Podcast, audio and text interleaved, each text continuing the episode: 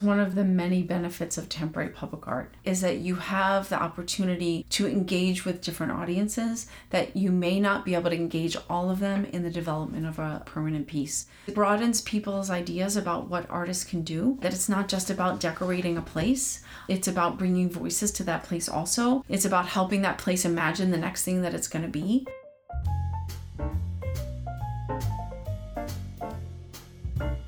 Hello and welcome to AI Arts In, the podcast produced by Creative Pinellas. I am Barbara St. Clair, your host, and I am here today with Renee Piechocki, who comes to us from Pittsburgh, where she has directed the public arts program for that very, very forward leaning city in terms of arts. But I want to start by uh, looking at a quote that Renee, you have on your website. You say, I am an artist who works in the public realm. Sometimes it's clear that I am an artist, other times it's in the background on purpose. the purpose of being not necessarily upfront with being an artist who also works as an arts administrator is sometimes about the power of being able to be incognito, where I can represent artists' voice and artists' point of view, perspective, and needs at a table where if everyone knew that I was an artist, they may not necessarily be open or welcoming. I think it takes an artist in public art administration to sometimes push the boundaries that have been able to be pushed. So for me, being an artist has certainly helped me work with Allegheny County Airport Authority, who is, I think, like one of the most forward thinking public entities in our region, into how broadly they could be welcoming artists into their work to make the airport a more compelling, engaging, and meaningful place to be. But it takes an artist to be at the table to have the overall big picture of how that's all working together. Being an artist at the table who's supporting other artists you can help develop a scenario where they're able to make their best work. You know, the times where I've had to pull a plug on a project and support an artist who's making, saying, I know you and I know this isn't working, or saying you're creating for a certain set of circumstances that I don't think really exists. Like, let's push this in another direction. So, I've had to encourage an artist sometimes to to go in a different direction or go further, take a bigger risk. And I've also had to make a commissioning entity just be like, you know what? This is not about curing a disease. This is about putting an artwork in, and we're all going to live if it takes an extra year right? Sometimes you can't do that because you're tied into construction and a project has to happen no matter what. But helping to explain the, an artist's point of view to the commissioning agent, but then also being able to explain to the artist, like maybe what some of the pressure and circumstances are that the commissioning agent is feeling. So being a double agent in that way can be very uh, helpful. The double agent. Yeah, yeah, right. right. I'm I'm really working hard to to help both parties get the best thing they can. Good public art administrators are are are always double agents because they're they're walking into scenarios with engineers, architects, elected officials who don't work with artists, helping to blaze paths, but then they're also working with artists, helping them feel comfortable on the path that has been made for them. Right? And so you do have to be working on on both ends of that. This concept of public art, I would imagine, other than a very small group of people who think about it a lot or practice it a lot, you would find a range of definitions about what public art is from a bronze on a pedestal with a horse and a guy to something very temporary and interactive and anything in between. Patricia Phillips, who is a art historian and, and thinker and who's written about public art for a long time, she has a definition that I really like because of how broad it is, which is it's it's a project or a something. It doesn't have to be a project. It's a it's a, a time when an artist is involved and the public is involved in the creation, review, or manifestation of that project in some way. I think you can have public art that is artist initiated and artist funded that doesn't necessarily come through an official like government entity percent for art program. I look at projects like Conflict Kitchen, which is an artist conceptualized and manifested food kiosk that existed in Schenley Plaza in Pittsburgh for about six years. And it was imagined by two artists, Jon Rubin and Dawn Weleski. They served food from countries with whom the United States is in conflict. And so Many artists wound up working at that kitchen also through the work study program at Carnegie Mellon University, but the restaurant was an artwork. And the decision of what food was served was part of that artwork. The decision of the wrapper that the food came in that described the conflict from the position of the country that we're in conflict with was part of the artwork. And so that's a project where it was funded by the public and that people bought the food, but it was made by art, you know, conceived of by artists, implemented by artists, and the public also interacted with it by by shopping there, by by eating there. And so that's certainly on the fringes of what a public artwork can be if you're in a place where it's still conceived of as a bronze figure on a plinth. And I, I embrace those too, right? There's a there's a huge range. And so I really like in my own work as a public art fan, I really like to think of myself as someone who tries to come up with a wide range of possibilities for artists to engage in the public realm. So, do you think that people who went and bought food experienced it as an artwork or did they experience it as a restaurant or does it not matter? I think it I think it does matter that people notice the details of the restaurant. I don't know if it matters that they know it's art or not. And some people definitely went there because they knew it was an artwork. I mean, Conflict Kitchen had international visibility, right? Like Al Jazeera talked about Conflict Kitchen. It had a lot of play.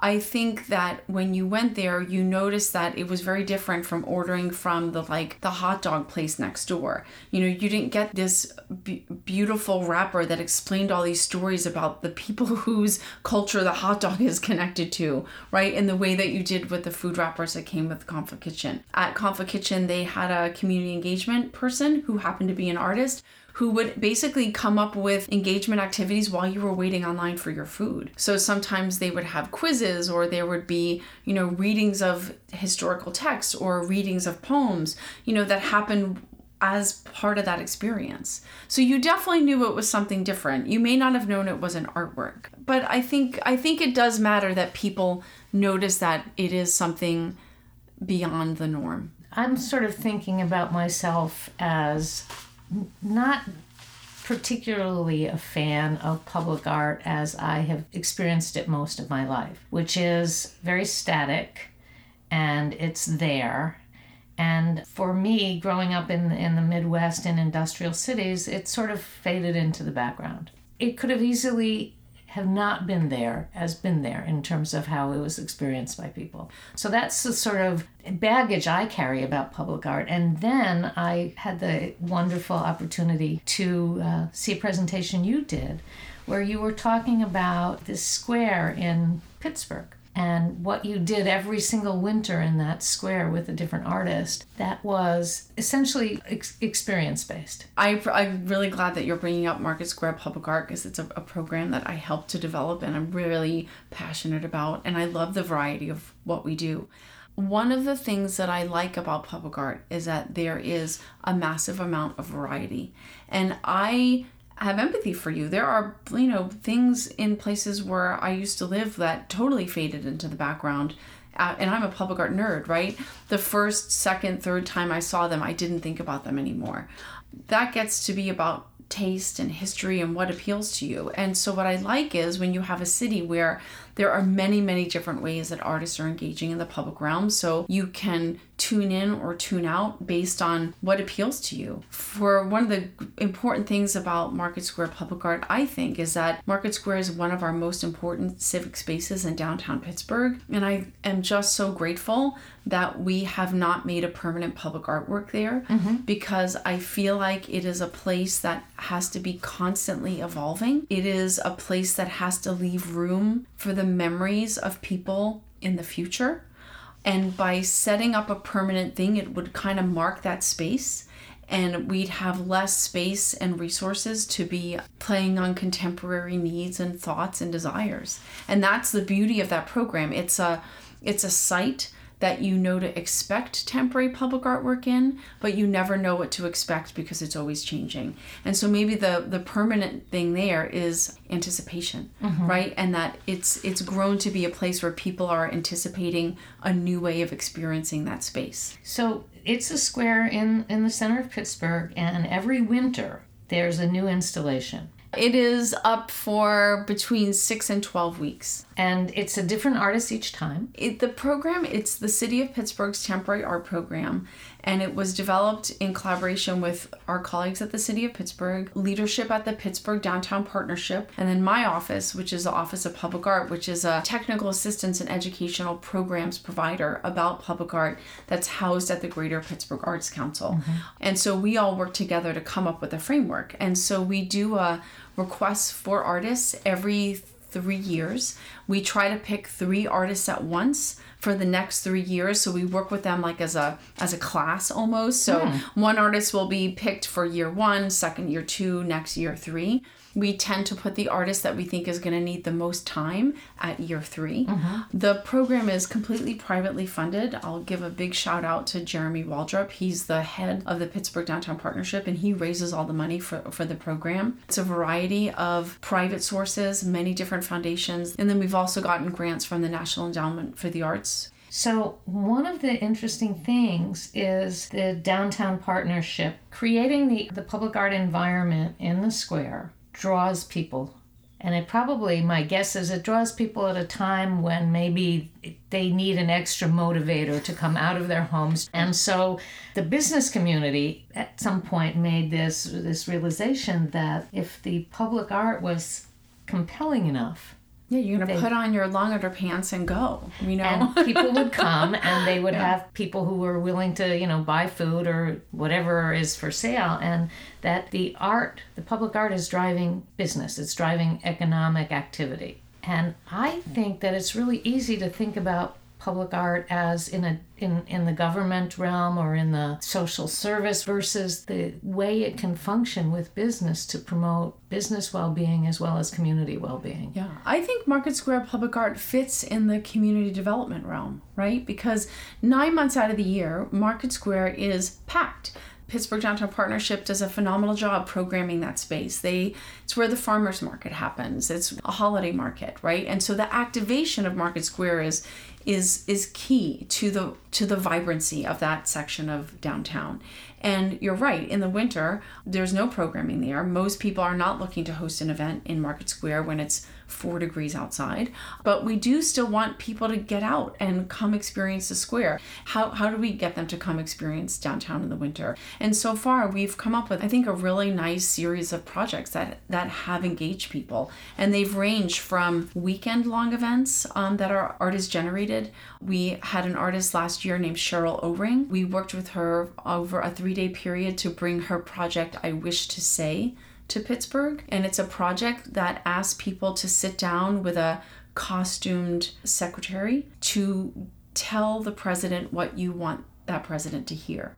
And it's a project that started under George W. Bush and it's continued. And we coincided our installation with Sheryl on the 100th day of the Trump presidency. Mm-hmm. So she was in Pittsburgh, I think, for days 99, 100, and 101. Mm-hmm. Um, and it was super powerful. So we've had three day long projects like that. But then we've also had Jennifer Wen Ma's landscape, which was called A Winter Landscape Cradling Bits of Sparkle, was a two almost three month long installation where we basically planted a forest in Market Square, painted it black with Chinese ink, and then the trees weren't dead. They were just just quiet. Uh-huh. and then in the springtime they all they all bloomed. Oh, wow. and so it was about the anticipation of like are we going to live through winter? Kind of like how i guess you guys feel in the summer here right? Like are we all going to bake to death? And we're like are we going to freeze to death? And then you know that landscape came back and you know we had a lot of repeat visitors right? But two very different ideas and manifestations of how artists could activate that that space. And then also then probably two i'm sure there's some overlap but also very different audiences.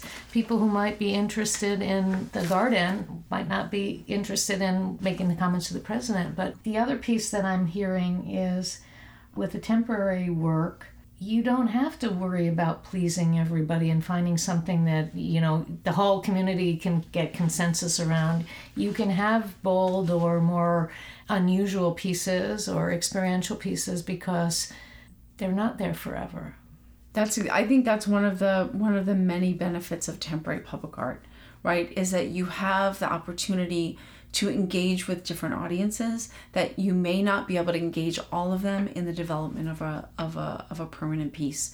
So often with permanent work, it can get caught up in well what is the identity of this place? You know who are we trying to appeal to? What is the audience? And then thinking that that audience is going to stay the same from now until 100 years from now is a little crazy to me because we're an evolving changing country and we're evolving and changing people and so it's nice when you can get a permanent work that still is relevant 100 years from now 50 years from now 20 10 years from now but it doesn't always work and temporary public art kind of releases you from that pressure mm-hmm. in that you can have a piece maybe it lasts a weekend maybe it lasts two or three years and it can be the content of the artwork can be very about what's happening right now. The form of the artwork could be responsive to something happening now.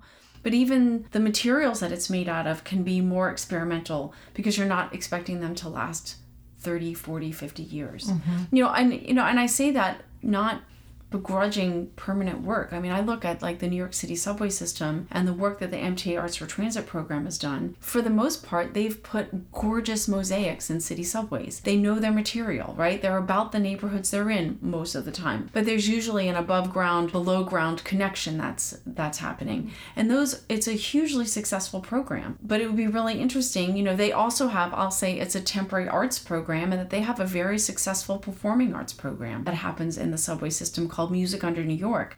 And what I love is that those two things are balanced together. You know, you're always going to have contemporary living artists in the musicians performing alongside mosaics that, you know, some of them have been around for 30, 40, 50 years, if not longer, if you go back to the beginning of the subway system and the City Beautiful movement. Mm-hmm. So that to me that's that that's that's pretty awesome. But yeah, the idea of trying to please everyone I don't know why I don't know why public art has the, has that pressure where certainly not everyone else is trying to please everybody all the time. But I get it, you know, because it's public art, everyone's involved, it's usually public money. Everyone feels like they can have a say, which is why I think having really strong processes in place is important. So even if you don't like an artwork, you know where you're allowed or where you're encouraged to come speak up either against it or for it. You know having a having an art commission a public hearing a place where a, a person can voice a concern even if your concern may not change the tide right? It's important to know that that there is a place for your voice. I really liked what you said room for the memories of the people in the future. So, in a sense, historic public art speaks with the voice of the people of the time what was important, what they valued, what they wanted Who was in say. control? Yes. Okay. Right. Like let's not forget that. Who who was in control? Who was allowed to be commemorated? It does not leave room for the, the memories of the future, which is in a sense the voice of the future. It it, it compels the present and the future to respond to the voice that is holding on to that space. And I hadn't thought about public art quite that way, but obviously there's a lot of stuff going on right now with Confederate sculptures, and I think that's really a, a tale of that. One of the reasons why we, Pittsburgh Downtown Partnership, and I wanted to create Market Square Public Art as a temporary art program is we wanted to attract repeat visitors you know, it's a realization that who is using downtown in the winter? It's the 110,000 people who work downtown every day. There might be some visitors that are coming through. Maybe it's the once in a lifetime Pittsburgh Penguins holder who's, you know, coming to town. You're in for a convention. We have those folks too. But for the most part, we're looking at the people who are living and working downtown every single day. And how do we get them to come back? So in a in a very like 101 level way, the way you get people to come back is change the show right? Like there are probably some people who saw cats like more than 50 times, but for the most part, most theater goers are going to go see different shows, right? Mm-hmm. Go see different things. And so making sure that Market Square Public Art at the most difficult time of year provided variety and at least a new reason for you to come back that season was very important downtown Pittsburgh has a wealth of permanent public art. I mean, phenomenal investments that have been made in the public realm. We have a, a Romare Bearden mural in our subway station. We have a gorgeous Louise Bourgeois fountain. We have an amazing sculpture by Tony Tasset called Magnolias for Pittsburgh, which is probably one of the most popular works downtown. You know, we do have some bronze figurative work at our city county building. There's that beautiful stained glass window by John La Farge that, that's in the Frick building. We have a wealth of these permanent pieces. We have a gorgeous, you know, Jenny Holzer on the roof of our convention center. So we didn't need to make another one what we needed was something to add variety. And for so for example, in Pittsburgh, we've had the Three Rivers Arts Festival, which has been going on for at least 50 years, and in the beginning that festival was very much about breaking out of the museum institutional building and bringing really good quality art out out to the public that weren't necessarily coming to the museum. It's really cool to look through the history of the artists that they commissioned through that festival. Mel Chin, Fred Wilson, Jackie Ferrara, Patrick Dougherty, you know, people who went on to have very important public art careers. Mierle Laderman Ukeles did one of her public works ballets in Pittsburgh, mm. right, as part of the arts festival. There was really visionary stuff happening there knowing about other temporary art programs across the world, but then knowing that Pittsburgh also had this history for artwork in the summer also made us want to do that, right? Like, I love that I talk to people who've been in Pittsburgh a long time and they're like, oh, I remember when fill in the blank, right? There was some artwork down at Point State Park that continues to inspire them. You know, Stacy Levy did a great piece called River Eyelash that people still talk about. So I want to be enabling artists to have a place to make works like that, right? That are going to be like, oh, did you see this cool thing? Knowing, you know, not, I mean, let's be real, like, you don't always have the half a million dollars to commission a permanent work of art, right? And not every artist is up to making a half a million dollar artwork. They're just not at that place in their career. And so I want to be working with artists who are working in a variety of ways. And the way to do that is by by encouraging more more temporary work. And I'm not suggesting that we shouldn't have permanent work but it's really nice when there's when there is a balance. Mm-hmm. And I also want to create a program that whoever the Mierle Laderman Ukeles is 30 years from now has an opportunity to make a project in Market Square. Sure. Like I want to be setting a stage where artists of the future can be responding to the time of the future to captivate the imaginations of the future. And I can't do that if I've said, okay, this thing goes here.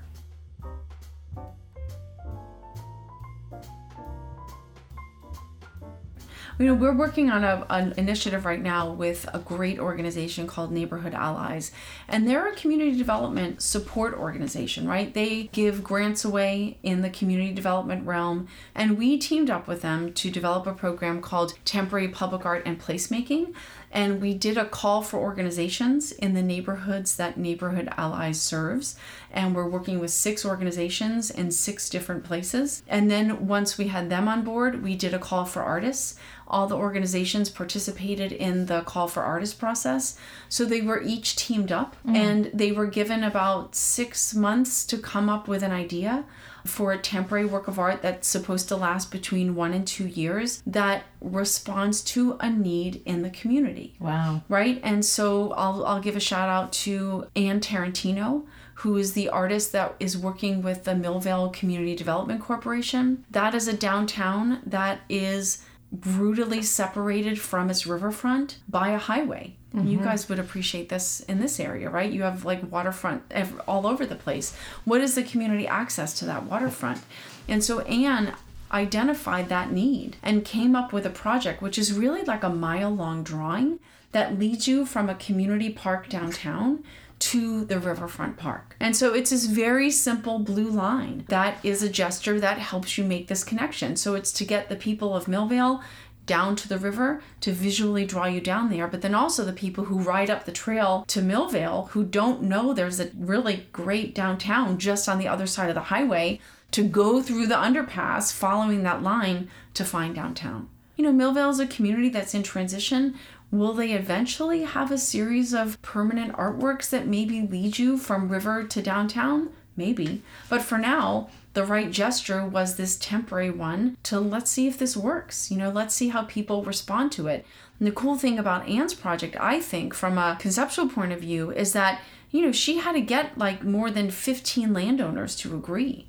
So it became this community process to say, okay, not just the Pennsylvania Department of Transportation and the Borough of Millvale, but a law office and a restaurant owner and a you know all these different property owners along along the line to say okay you can put your blue line on my property. So is That's the line cool. is the line on the sidewalk or is it on the building both. Or that's what i love about it. It starts on the sidewalk it goes up walls and down walls. It's real it's a really cool project. It's a mm-hmm. simple gesture elegant gesture. Uh, it's paint, right? Yeah, it's paint. Paint that is known to be able to be removed. She picked a product where in a couple years, either the town can decide to repaint it or they're going to, you know, power wash it off. So you could get that done and make a difference in a you know without overwhelming resources. Yeah, right. But I could see it making a huge difference and you know maybe somebody writes about it or makes a film about it or takes pictures of it or any number of things that start to happen because that's there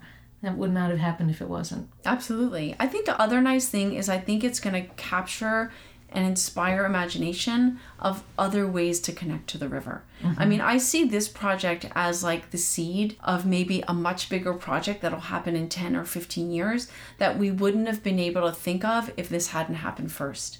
So I think that's important, right? I think the other thing that's important is how does working with an artist help you solve a community development need. And so, another gr- really nice project that's coming out of this is by an artist named John Pena, and he's working with a group called the Larimer Consensus Group. And you know, they're an organization that has wanted to have more community dialogue, more engagement in their activities with a wider range of neighbors. And John's project evolved into being a series of in depth interviews with people who live in the neighborhood. One of them, uh, Tony, he's in his late 90s. He's lived there his entire life, living in the house that he grew up in. You know, having real conversations with people about what the future of the community is going to be.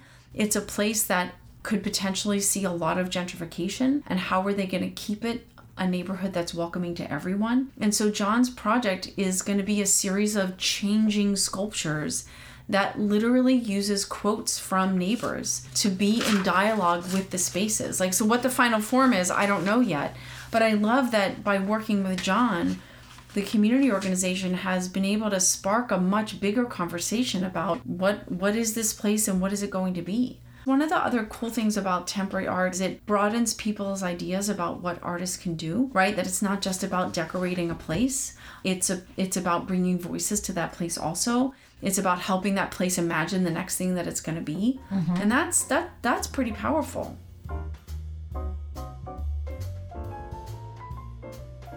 What are some other places that are you think are doing it really well? Uh, well, I can say like who are some of my public art heroes. Okay. You know, I'm gonna I'll I'll shout out a couple of them. I have long admired the work of two organizations in the Pacific Northwest, the Regional Arts and Culture Council and an organization called 4Culture.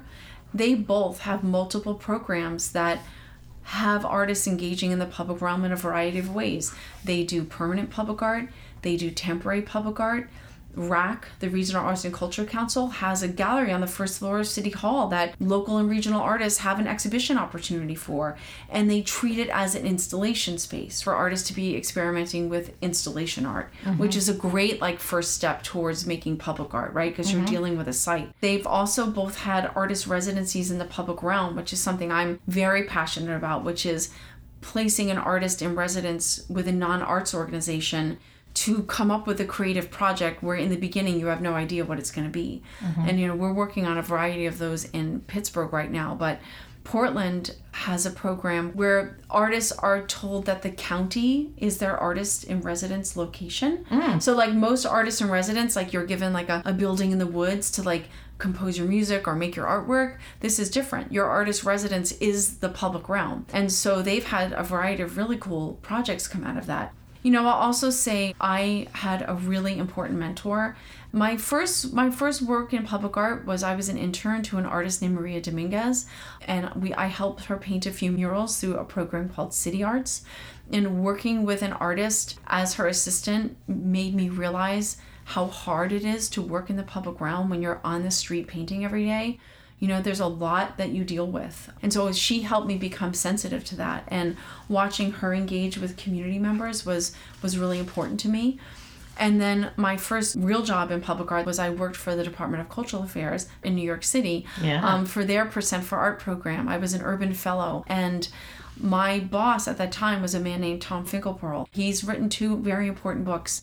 Dialogues in Public Art and another one called What We Made. Those are very even if you just get to the introductions, they are they are key to understanding practice today.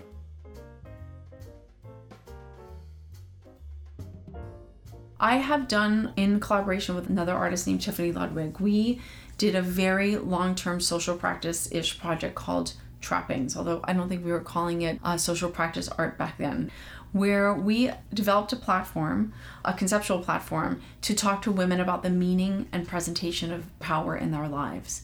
And so we traveled the United States. Uh, we worked on this project for 10 years. Wow. We interviewed over 600 women in a variety of settings, asking them the question, What do you wear that makes you feel powerful? 90% of the time, we were interviewing women we didn't know who we had reached out to to be hosts, to gather their friends and neighbors and family members together to participate in that discussion. And so we turned women's living rooms and conference rooms and library spaces into art making places, right? Where we were doing these two to three hour interview sessions, and it was really awesome. It manifested in a number of ways. We had some temporary public art installations where we used the content of that work. We did an installation in the Portland Inter- International Airport. Our archive is online, and we saw that as a public manifestation of the project as well. You can listen to all 600 interviews on our on our website. Oh my gosh. Yeah, it's really it was incredible. So we took a long break after that because you imagine that was a lot of work. And then we've been working on a project called Taking Stock, where it's a similar project and it's interview based, where we're interviewing men about the meaning of value in their life, asking men what do you do that makes you feel valuable. Yeah, so I work in I work in that way in collaboration with with Tiffany. I also make stop motion animations in my in my fun, very limited free time, and I'm I actually in the middle of making a very big shift. I'm actually leaving my position as director of the Office of Public Art to focus more on my creative work. I have the best job in Pittsburgh, and and I know it, but I'm willing to take a risk to give that up. John Carson is an artist who lives in Pittsburgh. He comes from Ireland and he was the head of the art school at Carnegie Mellon University. And I was like, oh my God, I feel like I'm starting over. And he said something so kind and generous to me, which is, you're not starting over. He's like, you're starting with like this 13 years of experience that you've had building this thing. And He's like, don't forget that. Right. I was like, oh, John, thank you. I feel much better. Sometimes I think, okay, what do I want to do next? Like, should I write a book that you just experience one on one and I have total control and I don't have to work in a group or like send out a doodle poll for the next meeting? You know, there's there's something about that that's appealing, which is why like this stop motion animation thing I think is is really fun because it's like I get to make this whole world and I don't have to do it with anyone else. But I do really there is a real deep passion I have of trying to get something done and trying to get a group together to make a decision to do something. Like i've had a couple of people comment like oh like your your life skill is definitely getting people to come together. And so it'll be interesting to think about all right how do i how do i employ that as an art as an art mm-hmm. skill one of the things I observed at St. Pete was like, yeah, there's two very different cultures, right? Like, what is happening in the beach bar is very different than what's happening in downtown. A lot of the people I talked at the, to, to at the beaches, who were mostly locals, a lot of them weren't coming downtown right? Like they are, they were very beach focused. I was like, oh, that's kind of interesting because you have this challenge of you're not just the city of St. Pete. You're trying to develop strategies that are going to be relevant in many different environments. And so I I really have been thinking about that. Okay, like what projects are going to be relevant to a place that is not all the same kind of geography. Right. You know, what you're going to be doing maybe with temporary public art downtown is going to be different than what you might do out on an island. And the county has 24 municipalities. Yeah. You know, St. Petersburg is, is the, the biggest city in the magnet and has a really dynamic culture. You've also got Safety Harbor, which is a small city but really dynamic arts culture, and Dunedin with its own art culture and Tarpon Springs, and uh, then you have the center of the of the county where um, Pinellas Park has done some very innovative things with uh, uh, work living spaces. And the interesting thing to me about Pinellas County is an opportunity for more synergies and an opportunity for a lot more sharing. I really think that art and artists have a capacity to do that. Absolutely. I think it's very important to develop public art systems that are very flexible, that coming up with processes in a place that allow for a wide variety of artists to participate coming up with systems where artists get to be artists right? And to do what they do best which is raise the creativity of everyone around them. I mean that's that's important. And how that manifests like not having too many rules about okay the art the public art has to look like this is is key to the success because it should be evolving and changing. Well that is a perfect way to end this discussion i think. Cool. it's thank you Renee Piechocki for uh, joining this this discussion today i think it was really so invigorating. Really appreciate you joining us today. I love being invited. Thank you for having me. It's so fun. I feel famous This is Barbara St. Clair, and you've been listening to Arts In, also known as AI, the Creative Pinellas podcast, sponsored in part by the Pinellas County Board of County Commissioners, Visit St. Petersburg Clearwater, and the State of Florida Department of Cultural Affairs. Arts In is produced by Matt and Sheila Cowley. You can find more conversations with visual, literary, and performing artists and in depth arts journalism at creativepinellas.org. Thank you for listening.